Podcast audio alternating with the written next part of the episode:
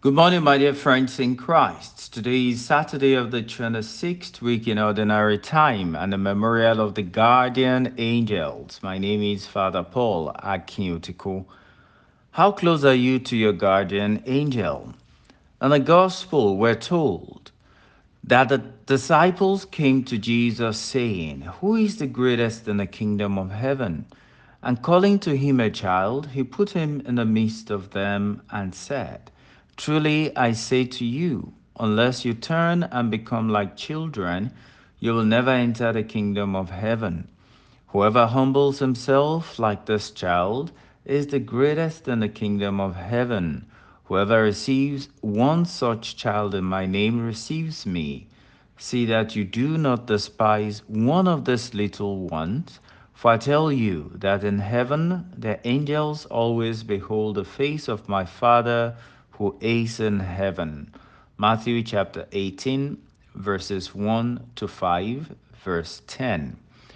Dear friends, Jesus tells his disciples about the role of our guardian angels today. He said, See that you do not despise one of these little ones, for I tell you that in heaven their angels always behold the face of my Father who is in heaven.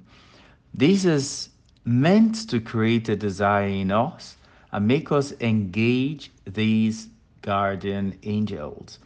The reality of our existence tells us that there are things that we can see and the ones that we cannot see. Our guardian angels minister to the things we cannot see.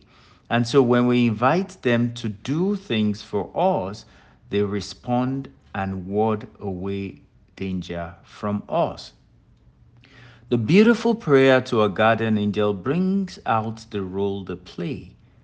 They have been assigned to us.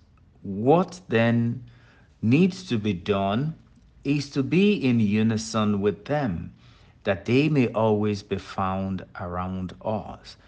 There is so much we can do alone, but with the grace of God represented in the guardian angels, we can overcome much more than we can imagine.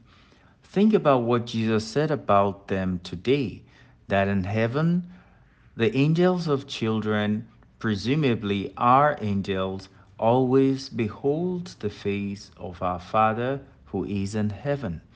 I pray that we will be able to so unite ourselves with our guardian angels that they will always ward off danger from us and plead our cause before our Father.